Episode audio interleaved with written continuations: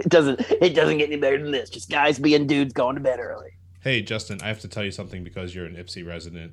Um, Mhm. I have a prompt. All right. Uh, Okay. I need you to change your mind about what you once knew about the Wurst. In that you thought it was a bar for young kids. However, it is now a bar for old fucks like us because Oh, nothing about it. The music has like not changed. Like you're listening to the same fucking like albums that came out in 2003, 2004 in there. Damn. It's not for kids. It's not for kids. Dude, I went to a bar or a brewery rather in Jackson to meet some friends halfway from Kalamazoo.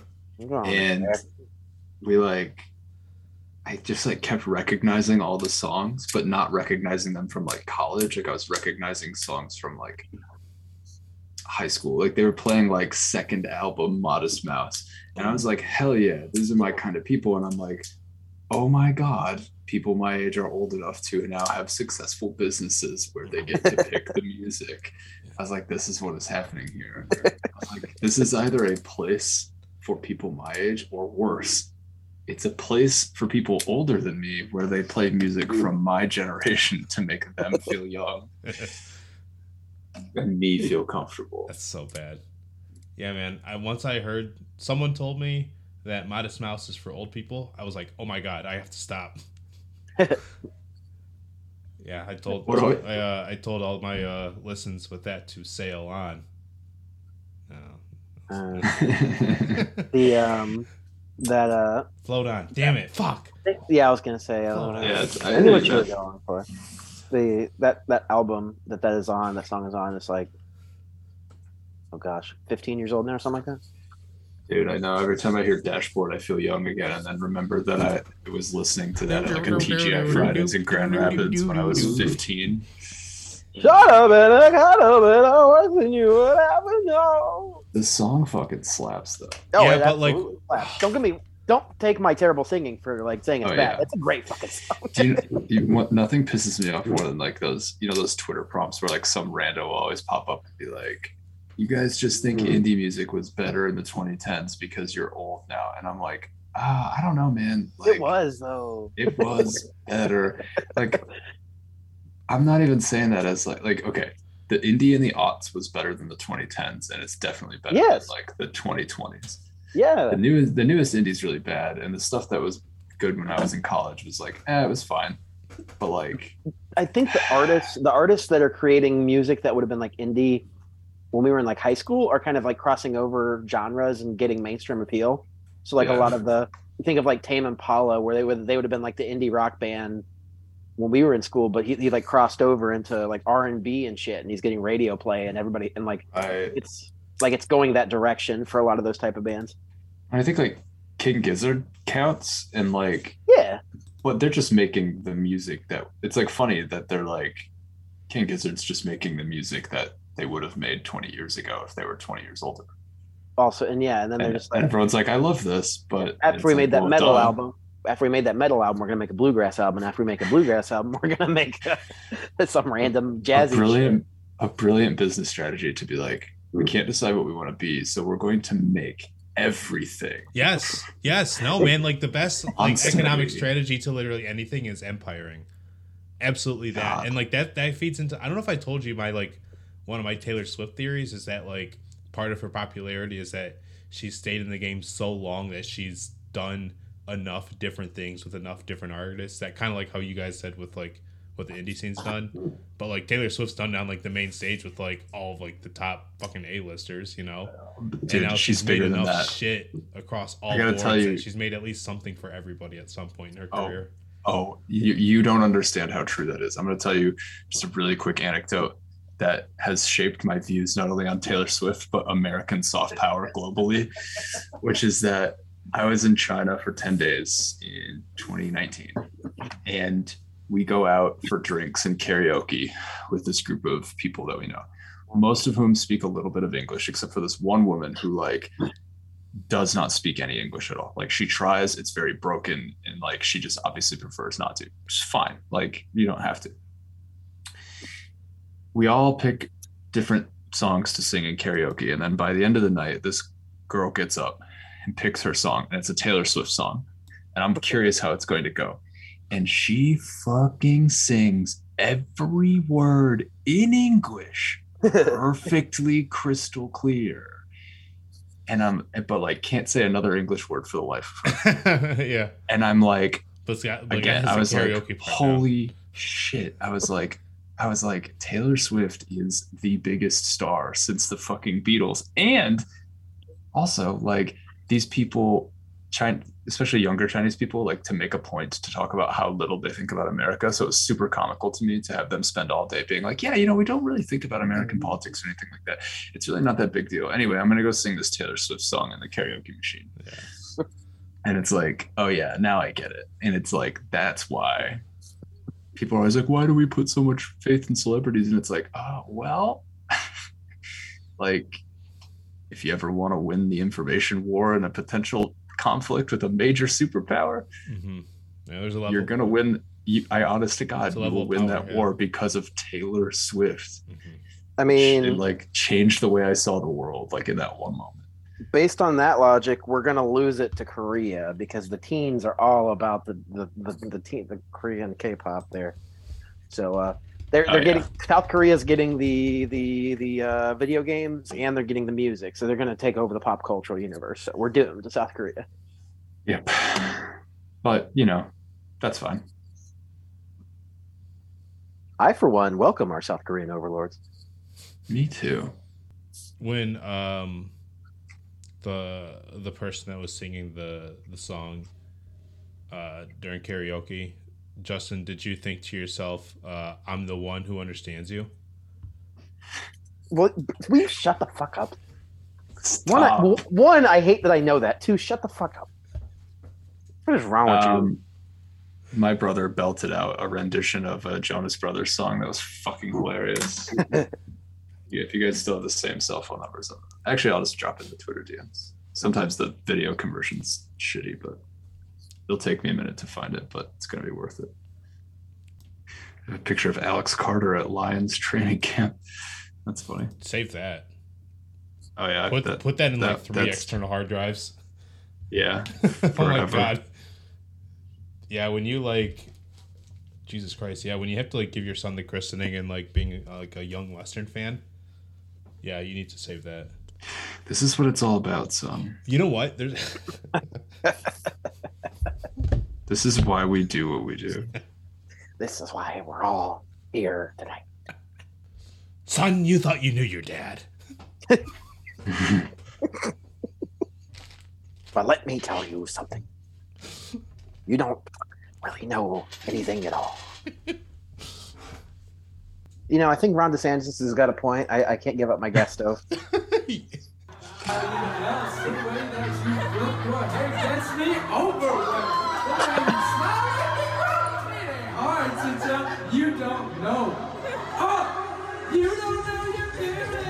Oh my god.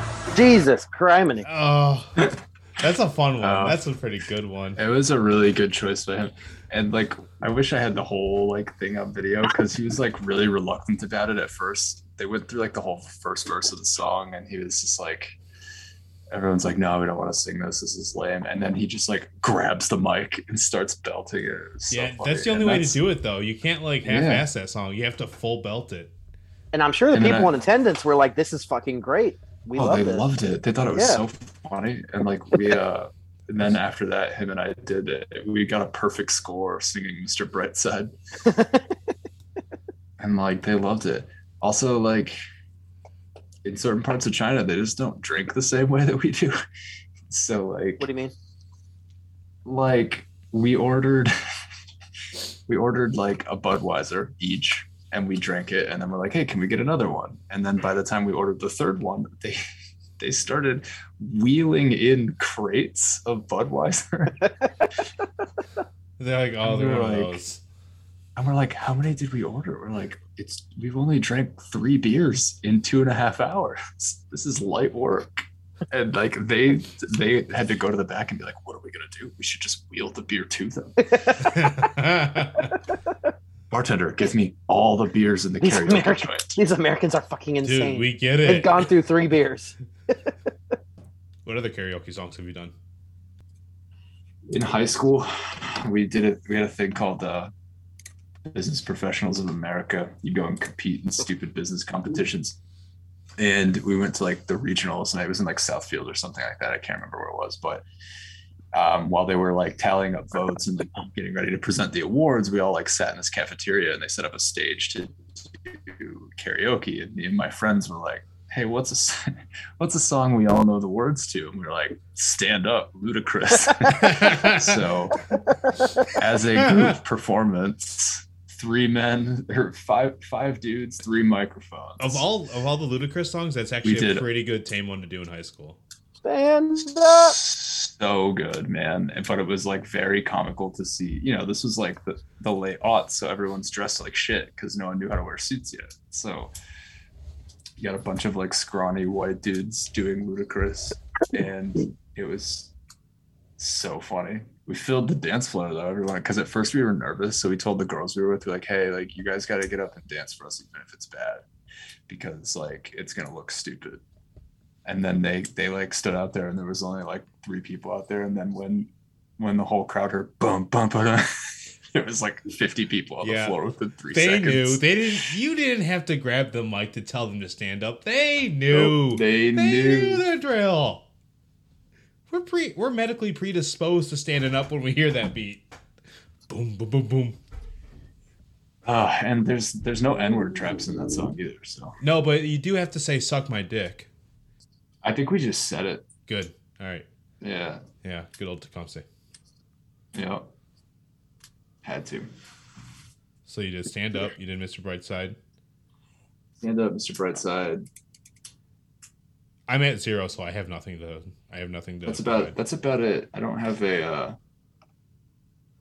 I did watch Ben Kanda talk all night about how he knew every word to the Humpty Dance and we were at yeah okay we at, so we were at shakespeare's pub like wednesday so we, we get to shakespeare's like eight That's really busy karaoke night he's like i know every word to humpty dance i'm like dude go put your name in he's like fine all right i will i've never performed it before this will be fun but like the line was so long that it was about like four hours before it was finally his turn so that's four hours of drinking and then he was like by the time it was his turn, he walked up there. He like got stage fright and forgot all the words, and like the MC had to like help him through it. It was super sad. Oh man. For him, it was very funny for the rest of us. Of course. Well, good for you guys. Yeah, I'm a Filipino who's never done karaoke. and that's worth saying because uh, that's a big thing in the Philippines. Big, so it actually is like against my people. uh, Caleb, what about Me. you? What have you done karaoke wise? I know you've done karaoke. Um, I did last time I did karaoke that I can remember, unless I'm forgetting anywhere I was drunk. Um, this must have been like within the last three months, right? Nah, I don't do it very much. Um, I'm recording, last, so you can't lie. The last time I remember doing it, like actually going up and performing, was when I lived in DeKalb. Um, I did Sign Seal Deliver by Stevie Wonder. Nice. And I was actually trying to like do the high notes and shit, which was entertaining. Can you give the people a "Here I am, baby"? Oh yeah, oh yeah. I got the future in my hand, right? ah. What was the other one? I know I did. uh Did I do Mr. Brightside? No.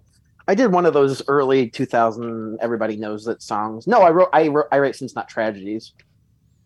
Or yeah, Panic at the Disco. I did that once at a gay bar when I was with a friend from Ohio. I uh, put I remember a few weeks ago I was drunk as shit at a bar and I put in to do a song on karaoke and I can't remember what it was because I was drunk as shit and I left because I waited like an hour and it still wasn't my turn. So I'm like, ah, fag it. Karaoke is a terrifying experience. It is. That you have to just get through. Yeah, so but I, I haven't I, had to get through it. So. Well, we are gonna make you get. No, you're not. So. You, you, no, you're not. I have found um, through that experience, though, in the DeKalb karaoke one, that that black people unironically fuck with System of a Down, and that's not something I knew. Yeah. Mm. Um, because uh, one of my friends invited his uh, his friend out, and Um, so, and this is these are two um, very large black folks around, a little younger than me. My one and the one friend, his name's Jordan. He lives in Rogers Park, the same neighborhood I live in now. Um, so we still see each other pretty frequently, and he is like the biggest uh, Panic of the Disco, Fall Out Boy, and then like R and B like Kehlani and stuff like that. So he's like big teeny, like early like emo shit, like big My Chemical Romance type stuff, mm. and then and then all the R and B. And he sang um one of the Fall Out Boy songs, I think. Maybe we should like we're going down, or it was either it was either Fall Out Boy or All American Rejects. I can't remember. Um, and then his friend sung Chop Suey Classic. And I, w- I just was not expecting. I mean, like this this preconceived notion, right? Like mm-hmm. this like six foot, two hundred and seventy pound black woman just up on stage, just like belting chop suey, and it was fucking rad. And people ate that shit up. Oh my god. And then they got me drunk enough to sing "Signed, Sealed, Delivered." Cosette brought me uh, brought me out to like her coworkers like birthday kind of thing. I didn't really know what to expect of it. I kind of thought it was going to be like a small kind of little house party dinner thing.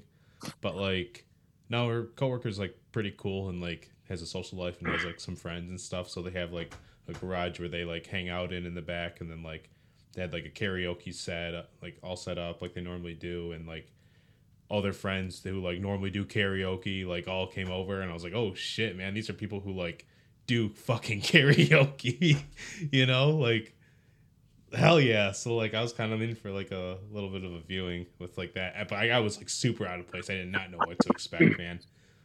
And like, so I'm dressed like kind of nice, and like all these people are in like you know just like fucking ripped up hoodies and shit, and I'm like, uh, I look like such a fucking square right now. You guys look you so are. cool and like relaxed and I look like I'm here with my wife for uh, my wife's coworker's birthday dinner. But um, one of the songs, this one guy who did like a German song second, but like the first one was the one where he was like, "Heidi, Heidi, Heidi, Heidi." that's like that's un- un- unironically a wonderful fucking. It's amazing karaoke song because if you get the call and response aspect of it, it is so goddamn fun. Oh, he he he had it all like floor presence, like dancing around, like stumbling around, like like Corey stumbling. Like it was, it was so good. He was so good. I would have thrown in like twenty bucks if uh, it were normal to do that. She was a one high fine you, Chikucher. The people who are good at karaoke make it like more dangerous for the rest of us because you risk having to follow and slash or precede one of those people. Um, and it, it, can just look pretty scary. The other reason karaoke gets very dangerous is especially when drinking is involved involved is the moment you finally convince yourself that you're like, I should do this is like the exact moment you should run.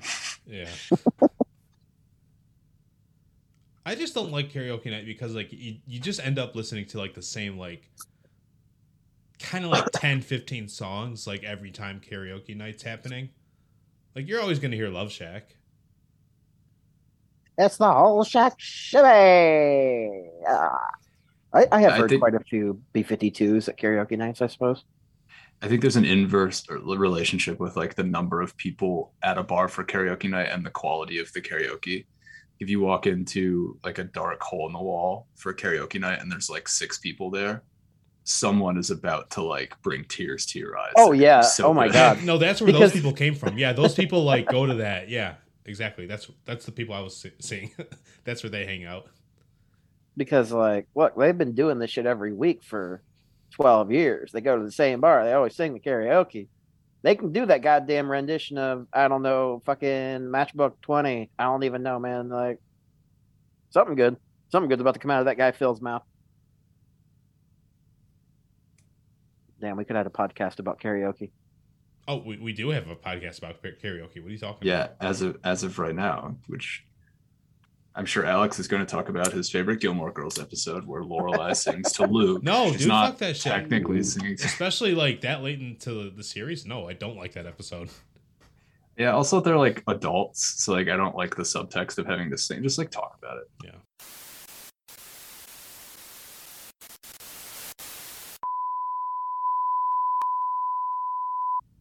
MAC Football Pod. Uh, Caleb, Justin, guys, I have two things for you. One, both, I just want to welcome you. Hello.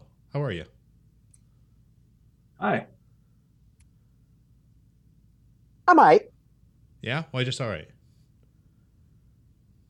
Well, I feel fine, but I feel this catch in the back of my throat, and I feel like every other time I'm recording an episode, I'm either getting sick, getting over being sick, and I guess that's just the the joys of being in a high school classroom around children coughing in your face, right? I mean, that's like, you know, that's the pain and glory that comes with being a Chicago resident is that every oh, episode yeah. is your Michael Jordan game. You know, every game is your flu game in that regard. Sick, huh? That's your, a, your drinking game, right? That's a clever way to describe being still sad about the Bengals. All right, are we hmm. gonna? What, what are we doing? Well, we are gonna talk about the Super Bowl what, what like a little bit. We do have to acknowledge it. It is like rule. Are, yeah, are the Bengals in the Super Bowl? The Lions aren't either. You know who's not? No, they aren't. Well, I mean, I'm but sure the Lions have never had a taste of it. There See, is like is a bobcat in the Super Bowl, right? Because like you know, EMU has a player in it, right? That's one third of the podcast here. Hey, Western Michigan has a representative in it. That's that's another third of this podcast. And so the third third has to be Ohio. Uh, shit. Caleb, what is your 40 time the Chiefs are thin at wide receiver? Um, now or at my all time best? because now, I, I don't think now it was, uh, oh man. Um, do you think you can still get under five seconds? No. No.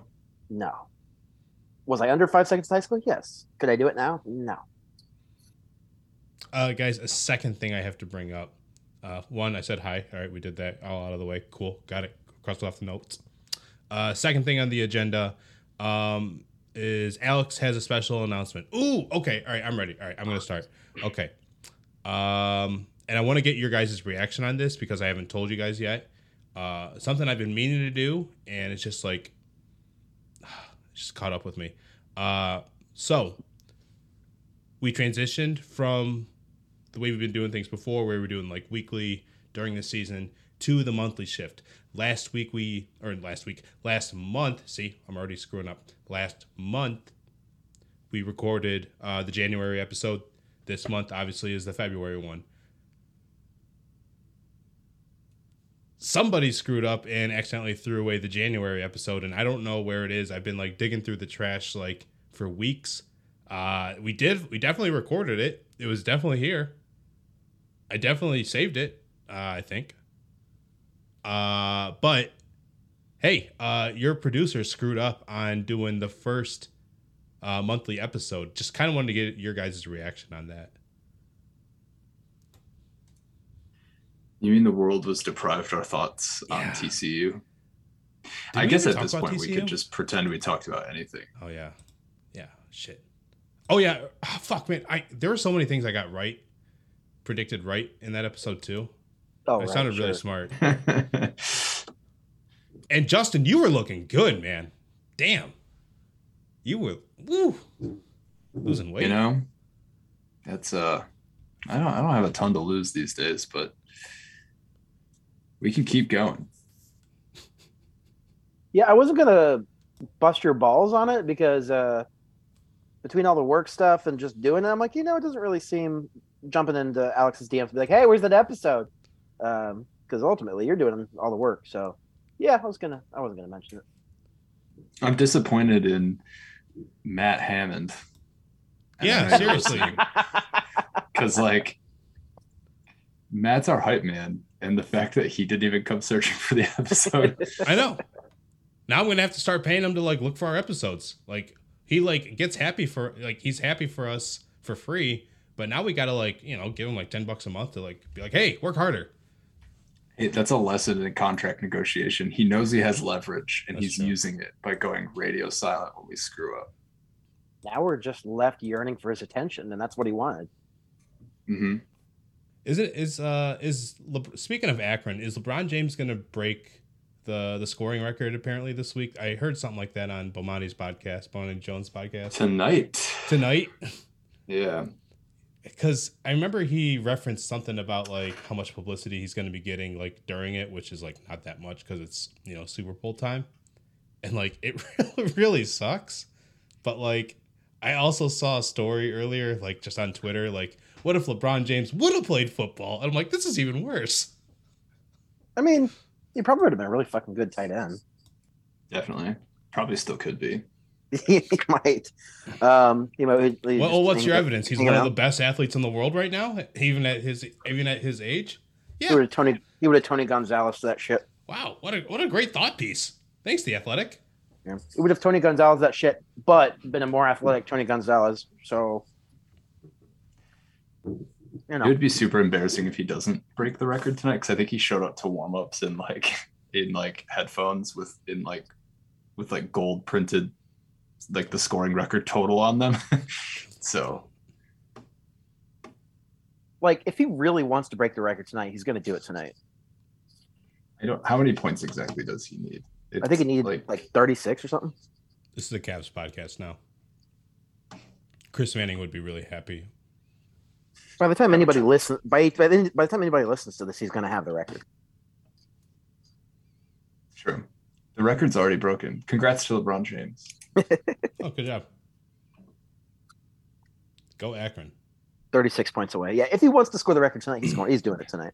There's no timestamps. Like we have to go to bed at some point. We could all just sit here and pretend we're watching him do it in real time. Oh shit! Did you oh, see Oh, that? oh, he did it with the skyhook. Oh, Oh, First of all, like I want your guys' take on that because I agree with James Edwards at the Athletic that if he breaks the record with the skyhook, that that would be the corniest shit ever. yeah. No, that's shitty art. Um, that's shit art. there was like articles about him practicing it with his Mhm. trainers, which is like comical to me that like the best basketball player that ever lived needs trainers to help him perfect a skyhook. But like, I would hate that so much. yeah. You know, it's even better than get than uh, practicing a s- shot he doesn't have in his arsenal. Just run at the rim, get called for all the fouls you know you're going to get called at, and hit 30 free throws. Yeah, seriously. That's the way the game's played now, baby. I wish like uh, a football team would have like paid their respects to Mike Leach during bowl season by like doing an entire drive only running mesh. I thought that would have been like a really cool like way of honoring somebody. That's something that I wanted for football to bring it back to to this because we're no longer going to be a Cavs podcast. I'm sorry. If anything, we're going to be. a Well, you Pistons show. know, one team next year in the MAC is going to do a pretty good air raid tribute. And that's going to be your Western Michigan Broncos. Because I don't know if you're familiar with uh, Richmond and Austin Peay's offenses the last few years, but they were run by Billy Cosh. He's a new offensive coordinator at Western Michigan. Let's just say, I hope you enjoyed the days of watching WMU running backs pound the rock because those are probably gone. Unless he decides to be a completely new football coach when he gets to Kalamazoo. Uh, but this is a they run true true air raid as far as I understand it. So they're gonna air the ball out and gonna be real fun. Do you like that? I it has high disaster potential in the first year. So um, all I know is it's not going to be not interesting. I mean, is it going to look like what Akron looked like this year? Is that a like Akron wasn't air raid, right? Like they were throw the ball a lot, but were they air raid? Like I think it'll be more like 2015 Bowling Green, but bad. Like if you called So- all the same players. yeah, well, the production would be like Akron this last year, so Yeah, so that that checks out. I think. Yeah, I guess like, uh, like maybe Ball State when Carson Steele was hurt. It might be like that. Yikes.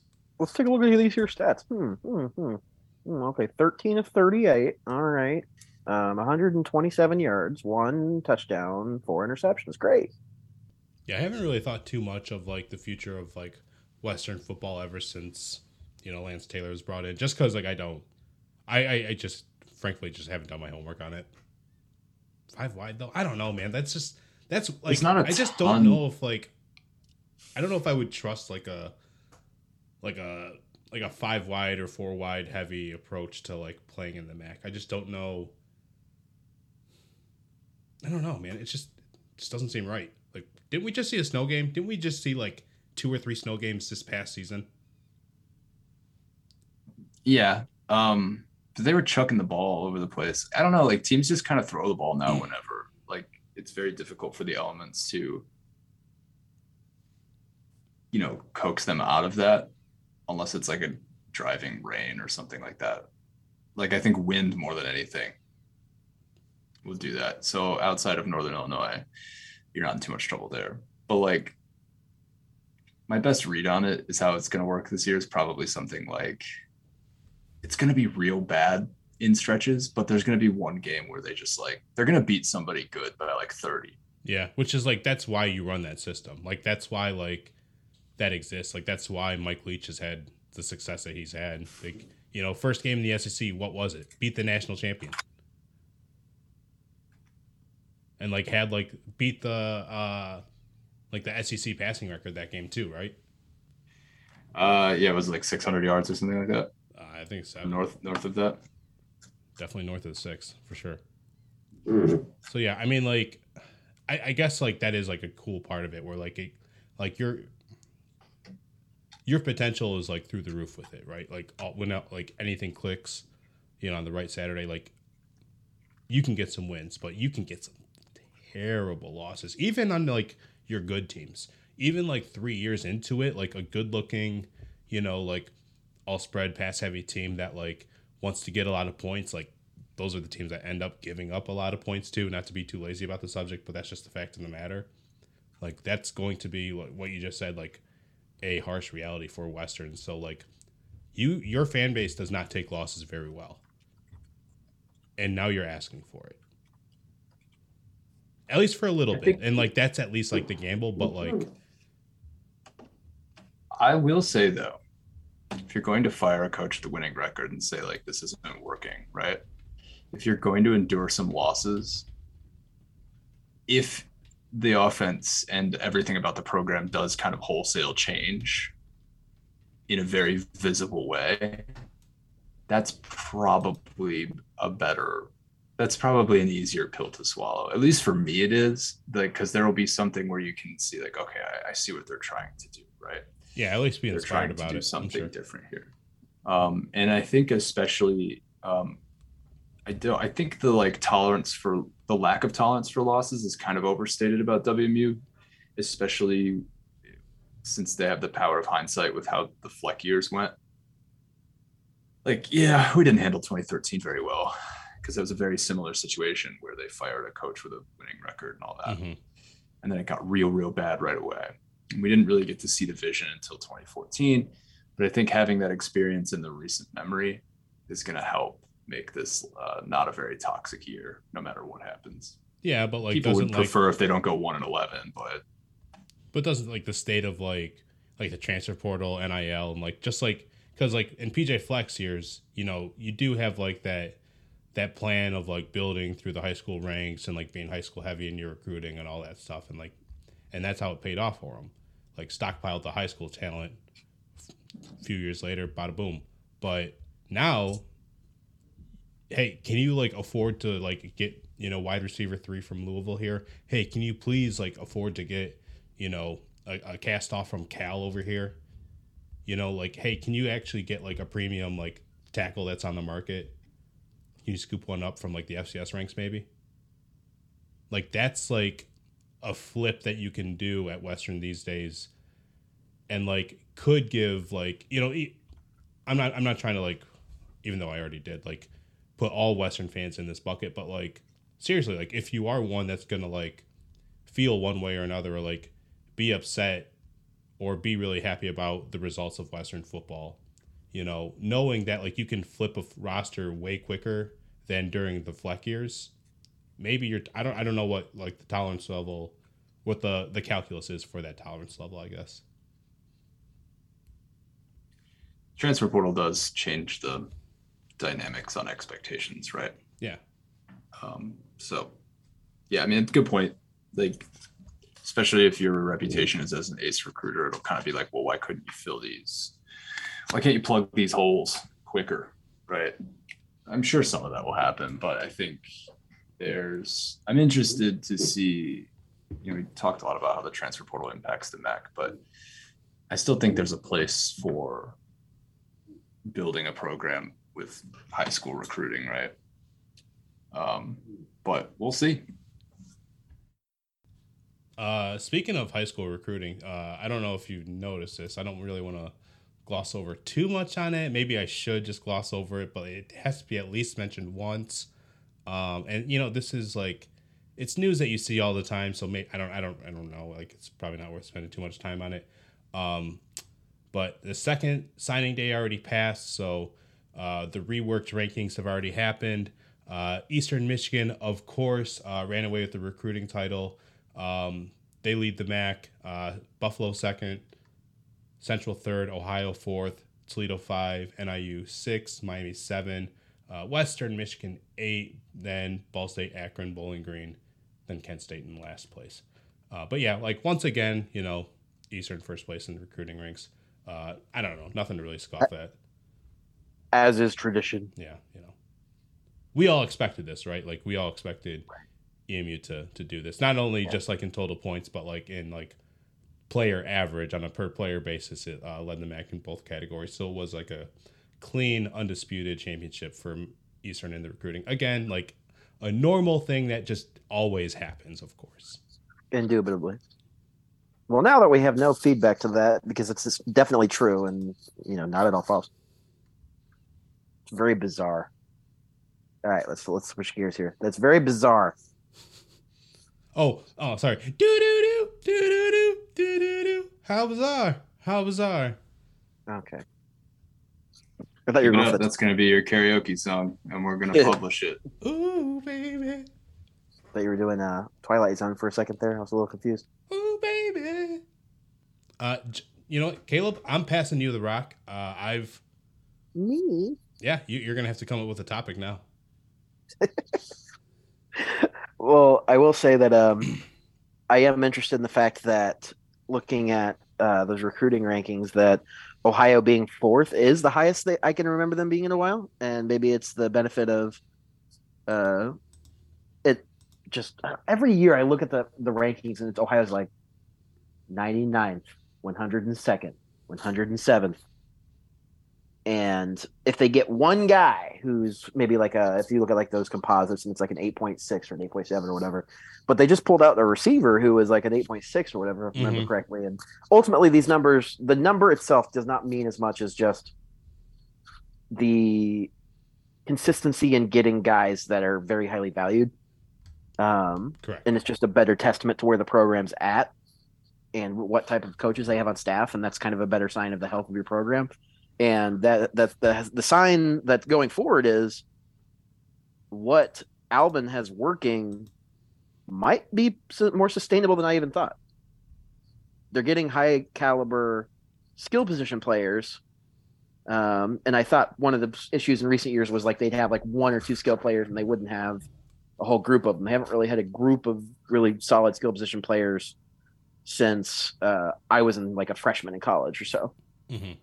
And now, if this is going to become the norm, where you know you get a couple studs on the line, um, some athletic guys on defense, and you know, a, a, several rooms talking about like position rooms of high caliber mm-hmm. athletes, general trajectory of Ohio is a little bit higher than it was under the Solich years, which is very exciting. Mm-hmm.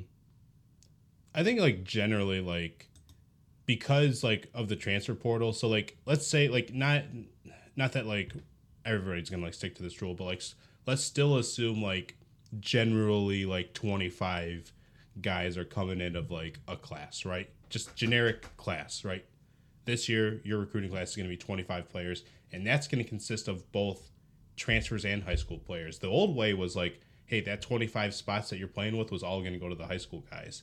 And so that meant 25 high school recruits were going to go to not just every, you know, college in the country, but including the 12 in the MAC. And so now with the transfer portals, that you know, the size of your class, whatever it's going to be brought in, a percentage of that is going to go to guys that are coming from the JUCO ranks, from Arizona State, you know, from Cal, transfers, right? Your pool of like high school signees, you know, you got to be pretty damn good. Like you're not looking for like, hey, who's to fill in this, I don't know, 24th spot on my class? Sure, whatever. You know, the two-star guys they're not getting these kinds of opportunities for the most part. You know, so I think that's why that's part of the theory of like why like if you're looking at your recruiting class, unless you're like, of course, like Kent State or Bowling Green right now. Sorry to be you.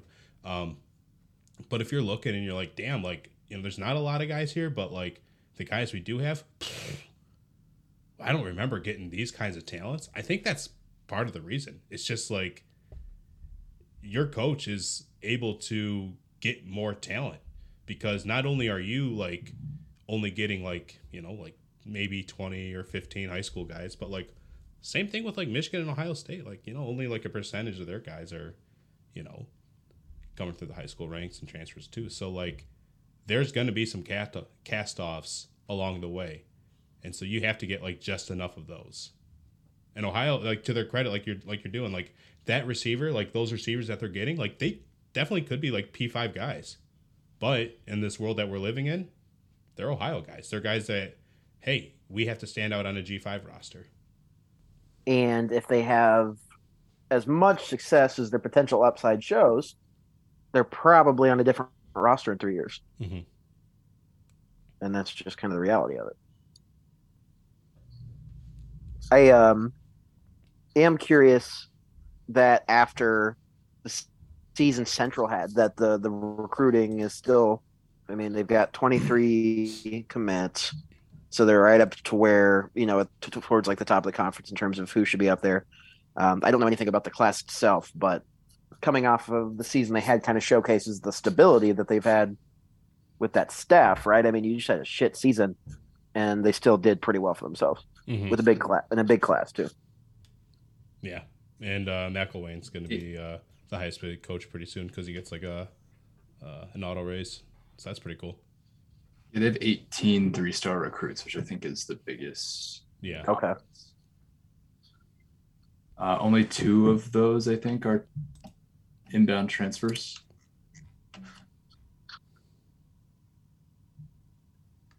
Yeah, no, one of the three stars is they have two inbound transfers according to 247. Okay.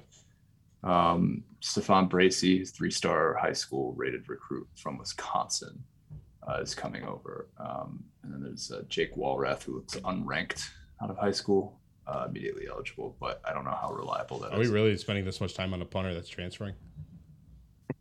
He's technically in the class. So we got two transfers. I think what what's gonna what helps Central right now is like the late third of the season that Bert Emanuel had this past season, uh, who is like the third overall recruit in program history at Central. Um, I mean, you don't have to go after a quarterback and like spend a lot of time trying to recruit one if you have one, um, especially for as young as he is. And Eastern's in the same boat too. Um, you know, let's make this into an Eastern podcast. Like Eastern didn't really get a quarterback uh, from the high school ranks this year because they already got one. That's pretty good on young. But for Central, Bert Emanuel, you know, hey, all you have to sell to kids is like, hey, we already have the quarterback. Uh, we're trying to spend more time getting playmakers around him. Do you want to be one? Look, look, look at this. Look at this guy. Look at him run through the snow like that. Look at him. He's from Texas. Pay no attention to the scoreboard. What happened to that game? Come to Central. uh, Toledo fifth. Feels weird though, right? Like if we're being serious, because this is the one where like this is the team that we're always saying Toledo you know, is underperforming its talent, right? Because they recruit so well. Uh, this past year, you know, doesn't look like they brought in as much talent as they normally do. Uh, they got some really good transfers though, um, so I'm excited for that for them. But but still, seeing Toledo as low as it is, um, with Toledo, without like I'm having sorry, to like return a like or like change coach either, you know, like you won the MAC, you have your quarterback coming back, you know, you got a good thing going for the most part. I don't know. Just feels like it just didn't win enough on the recruiting trail this year. They do rank in tops of the MAC in returning production, though. Mm-hmm. So that could be some of it. That's fair. Um, that they just don't really have a lot of positions of need. Yeah, let's look at the top um, positions that brought in offensive tackle, defensive line, defensive line, offensive tackle. Yeah, that makes sense. It did catch my eye that they had the Florida State transfer who is 6'6, 300. uh, that is not max size. That's that's bigger. Yeah. That's that's real big. It's like once every like five years, Toledo gets somebody out of Florida State. They had another lineman that came from there. I don't remember. It's like Ruben something, something Ruben. How do you guys feel about the Jason Candle extension, though? Uh, he he did sign a con- contract extension pretty recently uh, to keep him there through 2026. Um, his pay is not really going to change at all. He kind of recently took a pay cut. Um, looks like he's still not getting anything north of his 1.1 that he's already getting 1.1 mil. Uh, sorry, don't want that to be confused with 1.1 thousand. Um, it's a no brainer, right? To like, I don't know, like you have to extend to the guy, right? He's got two MAC titles. Yeah, I mean, like he he he win the MAC, like you, you kind of have to. Um, does now like I, it looks like it, like some of like the incentives changed, um, probably a little bit more. Don't have to dig into all that because it doesn't really matter. Um, I don't know, man. Like it, it's weird because like this is the most like I don't know, man. It sucks because like you see the news come out right, and then you go on Twitter, and then half of the Toledo fans are like, "Hell yeah, man! You win two MAC titles. Good for you, man. You absolutely deserve it." And then the other half are like, Oh, great. So we can just lose to Bowling Green again? Oh, so we just love mediocrity? It's a super weird feeling. It it's... kind of reminds me of like how Ohio State fans are right now, where they're like, oh, we've only lost like three games in five years, and mm-hmm. we're all really pissed off about it. Yeah. And they are Toledo um, students for the most part, those Ohio State fans. yeah, exactly. Um, I, like, at some point, especially in the MAC, at some point like i just don't have sympathy for it. Like i think all the points about jason Candle are extremely valid. Like they should be better. They should have been better last year. Mm-hmm. but at some point like what else do you want? Mm-hmm. like it's sort of you don't want to get caught up in the stuff that like like post orange bowl niu just kept winning division titles but like all anybody around that program could complain about was that like they we're losing one more game a year yeah, they're they're not winning bowl games and things like that. And it's like at some level, like you're you're just you're you're perched up on the mountaintop, just hanging out there in perpetuity. Like there's nowhere else to go. And I think that's it just kind of speaks to some sort of like across the rest of the G5, I think there's some promise of like if you keep winning and you keep doing winning your conference titles and things like that, the big boys might call and give you that sweet, sweet TV money.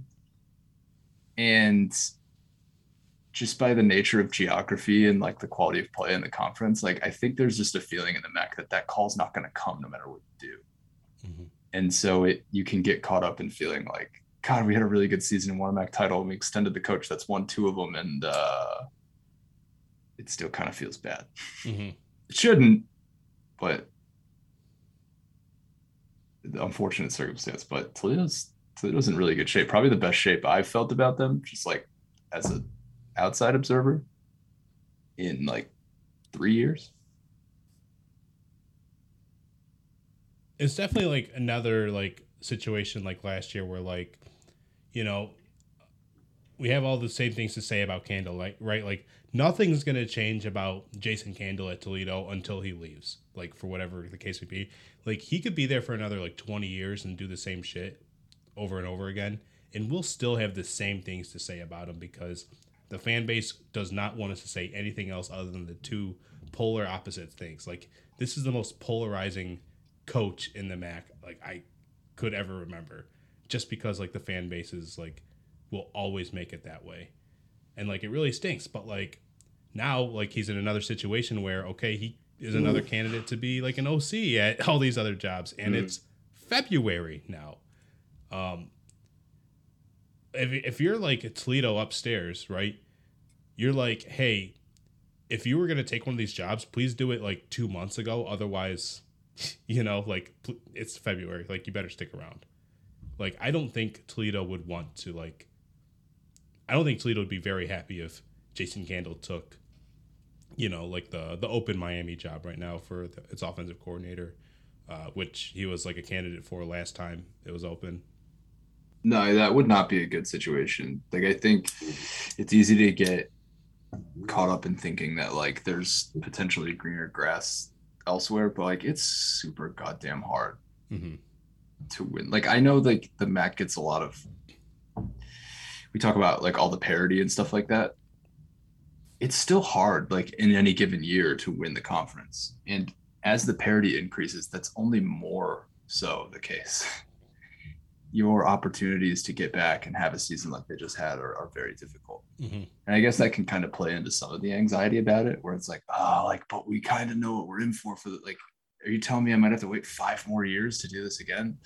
It's like, hey, man. It's a nice Pretty much the entire conference would kill for that. Yeah. What was it that like he that a lot of people got like super hot and bothered over? It was Ohio State week and he said like, "Hey, if you live in the city, you know, support the home team." Is yeah. what he said, or support support where you live, or whatever. You Jesus pay taxes Christ, here man. and all that stuff. People got all. What a what a like smear campaign on himself. I tell you what. How dare you?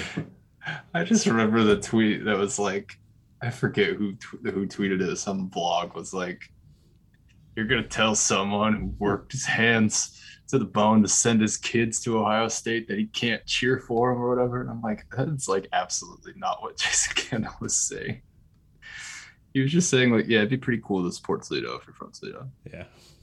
Like, good for him. Good for him for saying that. He should just. I think what would be even better for Jason Candle is like each year he gave a random press press conference and progressively said worse and worse shit about Ohio State. like next year he'd be like, you know, last year, you know, I had to clarify my comments. I'm unclarifying. Fuck them. oh yeah, the big horseshoe. Yeah, we played there. Mm-hmm. I would just like to clarify. I think the Buckeye should eat shit. He's gonna start saying "Go blue." Like that's gonna be like a new Toledo thing. He's like, "What? We're blue." Actually, that might that might get him fired. Yeah. Yeah, because like Toledo fans like are Ohio State fans, but they're also Michigan fans because you know, right in the middle. Hmm. I, am telling you, man, that would be super entertaining if he just like decided to pick a fight with one of the most popular college football teams in the country. So how do we like move forward with Jason Candle? Like, what do we think about him? Like moving forward, like I I want to. I, I I'm very genuine and honest when I say this. I want to be an optimist about him. Like I don't want to root for Toledo when like it comes to Eastern Week, you know, for that team. But I do want to be an optimist when it comes to Candle. You know, I do like, you know, some of the teams that he's been able to put together. You know, so, they haven't been great on the whole, but I don't know, well, man. I'm tired of dogging on the guy. What I'm hearing from Alex is I'm beginning to be an optimist about this. No, I want to be. I don't know like how to oh. actually oh. feel. I just want to feel good about the guy because I'm tired of just like, you know, only being like, oh, I'm so annoyed. I just wish he would like take another job already so I can focus on somebody else. No, man, like he's here. I want to enjoy it, but I just don't know how because like he's just too damn polarizing. Alex missed the song reference, Caleb. I did not. Well, I'm sorry. I was yeah, I was I was waiting to see if Justin would get it. Good job, guys. What is this? Like four song song references in this episode? Getting there.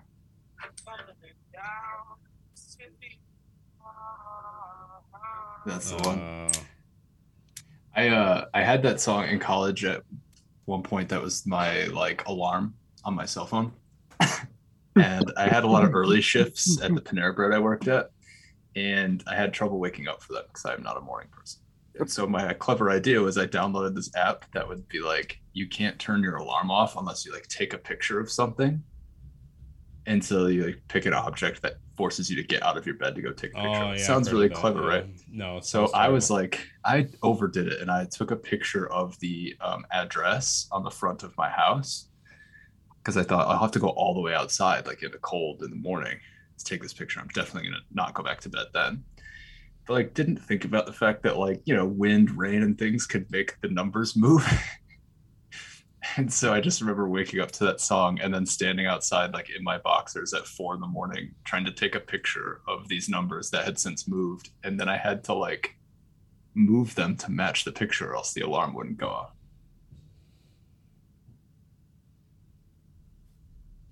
that's awful and that's and that is why there were no breakfast sandwiches ready that day at panera and why to this day I can't really listen to that song anymore because it's traumatic. I mean, it's bad. First of all, it's catchy. At one point in my life, I enjoyed it a great deal, and until that day, I could never. I'm sure my neighbors were not fans either. So, no other signs for optimism. Just just this one time Justin stood out in front yeah. of his house at four in the morning in his boxers and the oh yeah um and how does this I mean if, if, if that's fine like I don't really need to be optimistic about it like that's fine I'll live I'll you know I'll go back to my pessimistic ways you know what Jason Candle uh you know what uh uh, I'll burn the wick off you. Yeah, you, yeah, yeah. That's what I'll do. Yeah, yeah. Ha ha! You got him. Got me that time. I don't know, man. They won another MAC championship. It's hard for me. Like, I, you can't get much more optimistic than that. Like, I don't know. Like, they have the highest returning production of what was the best team in the MAC last year. So, like, yeah, there's your preseason favorites again. Like, as sure as the sun rises in the east, Toledo will be the MAC West favorite in the preseason poll.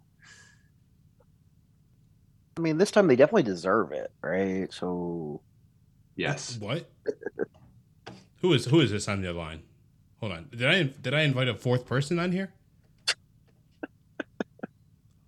Because I thought I heard a Caleb Carter impersonator saying that Toledo deserves to be the favorites. Yeah. It's gonna be a long off season. Just fuck them. I think they've always deserved it though, which has been the thing that's why it's been so disappointing. If they didn't deserve the preseason accolades, no one would be sour on like Jason Candle's tenure despite the two titles. You know what I mean? And here we are. Like, We've come full circle in the conversation. here we are. We, thank you. You we made it. We made it. and they come. We crawling. always come right. to this point of the map. Justin drove us home. Thank you.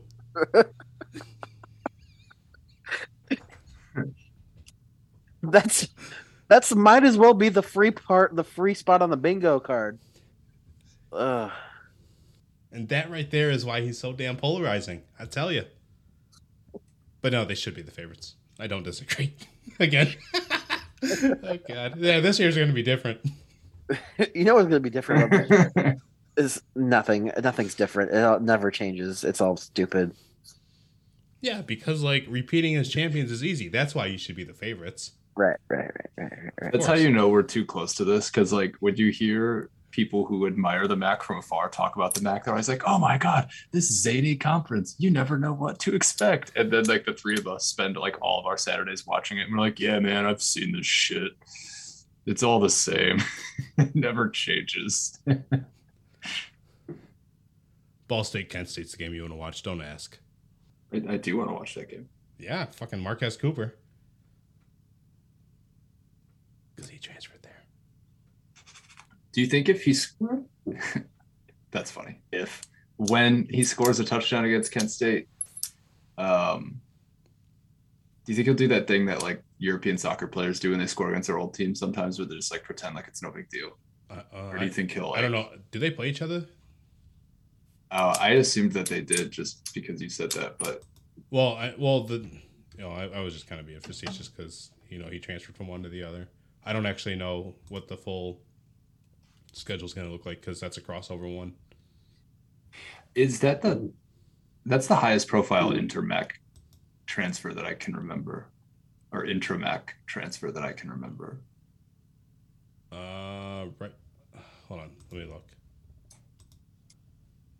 Because I do have the updates at ypsi11.com if you want a subscription, but. Yeah, the other one is uh, the second biggest is uh, Ali Fisher, who went from Kent State to Buffalo. But he was like a receiver down the depth chart. I think he was just a freshman last year. Oh, but yeah, this is definitely the biggest one. Uh, I think there were only two this year.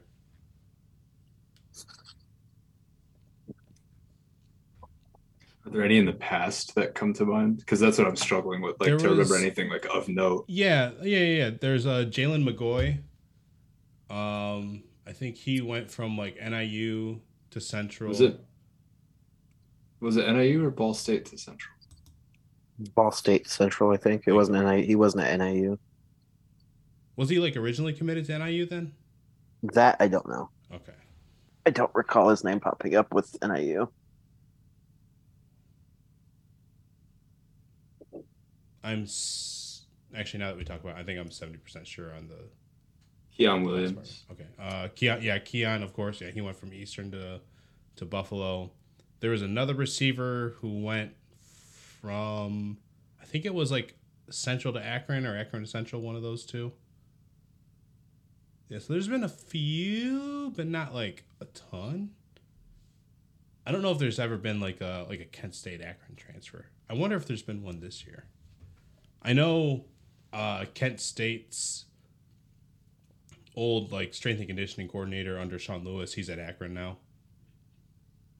and I know that you know from 21 to 22, Ohio rated some Miami Ohio coaches. The coaching I know shuffles a little bit. What Western grabbed a Miami special teams coach a few years back. Yeah, but that's not a, that's not a rivalry. No, it's true. Ooh. Although Miami's last two home losses were to Western, like between like I think pretty decent home winning streaks. Mm-hmm. All right, guys. And Marquez Cooper's gonna make an instant impact, man. Like, yeah, seriously. Yeah. Yes. Like that's one of those that you never know how transfers are actually gonna work out especially in like February. But we know how that one's gonna work out. It's gonna work out real good. Mm-hmm. Yeah, I don't know. I don't know. How, I don't know what type of goodness. I just, it will. It, it will be fun uh, to watch him run the ball. So it'll be that. Yeah. No, he's certainly not gonna be bad. Um, I, I know he probably won't enjoy running behind that offensive line as much, but like, yeah, maybe we won't good. get to see him very much. I, I don't wish injury upon him, but like, he hasn't had to carry like the brunt of the carry, and maybe there's backs that Ball State has. I'm not thinking of right now because you know they've had Bradford and they've had other backs. They've had Williams as, to take a few carries as well, who is still there, as Alex pointed out recently. I'm looking at the roster and I don't recognize anybody. I'm not even seeing experience on here. I'm looking at redshirt sophomore. Uh, Cooper's a ju- redshirt junior, freshman, sophomore, freshman, redshirt sophomore, redshirt junior. I don't know who this guy is. Oh, Indiana transfer. Don't know who he is so yeah, hopefully uh, Ball State helps them out on at O line. Uh, if not, good luck. They have a three-star running back from Miamisburg, Ohio. Total missed opportunity that Miamisburg is not where the where Miami University is located. I mean, it's not all that far. I was gonna say it's north of Cincinnati, right? Right. Or I guess south of Dayton would be a better descriptor it's it's when you talk about whether it's closer to Dayton or Cincy, it's it's Dayton. But if somebody were to be like, "How far is Miamisburg from Cincinnati?" You'd be like, "Oh, it's not that far." Which is what I did. Yeah, good job, me describing me. All right, guys, let's wrap this up by doing one player each that uh, we each want to hit on. Um, one player that we're either excited to you know see that's going to return to the MAC in 2023, or a player that's transferring into the MAC that we're interested in. Um, Justin, how about you go first? Let's go Justin, then Caleb, then me. Yay. Um, I am really excited. I just ever since I saw Rod Orr, I already mentioned him, the offensive tackle transferring into Toledo. I mean, he's a four-star recruit out of high school, six six three hundred. That's like, dude, I, I think he's gonna manhandle people. I can't wait for it. Like kill people. It's gonna be so fun. This guy's gonna murder people in the streets, and I'm gonna watch. Sick satisfaction. It's only sick if not everybody enjoys it. You know? Caleb, It is interesting though to see like I'm sorry, I'm just I, like the thought of like what happens to a MAC offense when you give it like a Power Five offensive line Mhm. is like always a really cool thought experiment because I've always thought that that's the biggest gap in a lot of these like early season games and things like that. Um, and I think like, what if you can build? What if you gave Iowa's offensive line to Kent State? What would happen? Um, good things mostly, I think. Um, but maybe Toledo will get to run that experiment a little bit. Yeah, Georgia, Kent State trade all trade linemen. Oh man. Honestly, in a scenario where like in the future, we're like, oh, we don't want to play these non-conference games because they're a waste of time and we don't want to pay you the money. It would be so worth it to be like, okay, can you still play the game? It won't count, but you have to switch linemen. Put it on pay-per-view. Caleb, somebody that's returning or a transfer that you're interested in. Trying not to say the easy answer. As an Ohio person, I'm really curious to see if Bangura becomes like the best running back in the MAC I like it. because he definitely had like the big playability in a way that Ohio hasn't had at the running back position in a long time. And I say that with the knowledge that like Bo Blankenship would just run over some dudes and AJ Ouellette would just run through some dudes and whatever. And Bangura uh, adds an element to that offense that made them a little bit more dynamic this year. Obviously, Kurtis Rourke being the most freaking efficient quarterback among all G5 quarterbacks and almost as good as anybody in the country makes a big difference. Um, assuming, I want to say you can assume that Kurtis is a known commodity, assuming he's healthy, all of that, yada, yada. Uh, if Bangura becomes the dude as they try to mix things up a little bit more, does he just become a guy that, like, now he's like a household name? Does, is he not just the guy with the, the name everybody likes to say? It's just like, ha ha, bang, ha bang, bang, bang does Sieh Bangura become the top running back in the MAC, and is he a guy that people know outside of MAC people? Yeah, because I feel like people are like that, like are catching on to Ohio success. They understand like Rourke, and they're like, "Oh yeah, didn't his brother play there? Because we watched all of his games too." Yeah, yeah, yeah, same guy. No, no, it's the same family. Um, they understand like the whole Rourke family thing, but it'd be cool if like the running back could blow up too. I'm totally with you there. Uh, guy I'm interested in is uh, Lorenzo Lingard.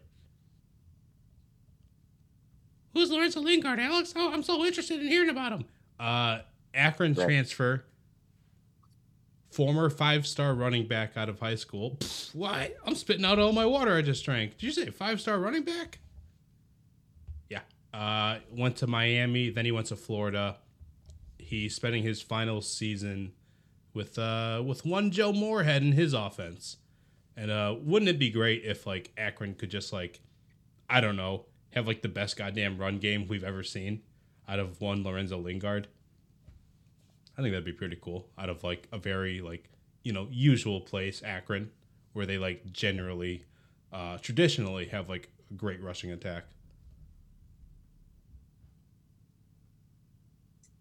I, will, I'm on board with anything that gets me into Akron football.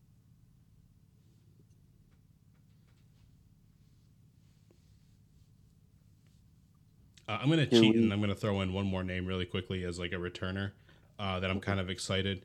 Uh, Odieu Hiliare, the the receiver at Bowling Green, uh, he's gonna be coming back, and I know like they're gonna go through a quarterback change, which like Jesus Christ, that's gonna be a new thing there. But Hiliare, I feel like he's had a good enough couple of years, and especially this past year, um, he's had some like really good games too and I think like he really blew up in like the Tuesday night game against Toledo or Wednesday night game against Toledo, whatever, doesn't matter. I don't. I think he's like a superstar receiver that like MACtion should like really like you know have more like publicity for. Like I feel like he is like one of the better MAC receivers, and I feel like he should be respected for it. I will um, add one more too. Not so much an individual person, but just it seems like every year Central has to find a way to replace a defensive playmaker they're losing, and they always find somebody.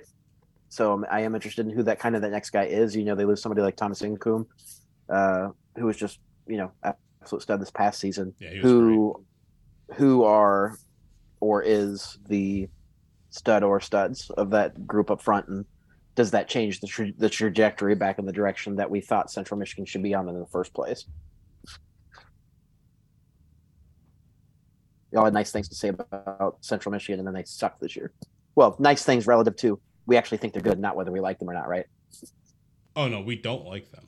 Right. We don't like them at all. You guys but... do not like them. No, no, I'm, we don't. No, Caleb. Caleb, get it right. We don't like them. We I'm point I'm making a triangle with my hand.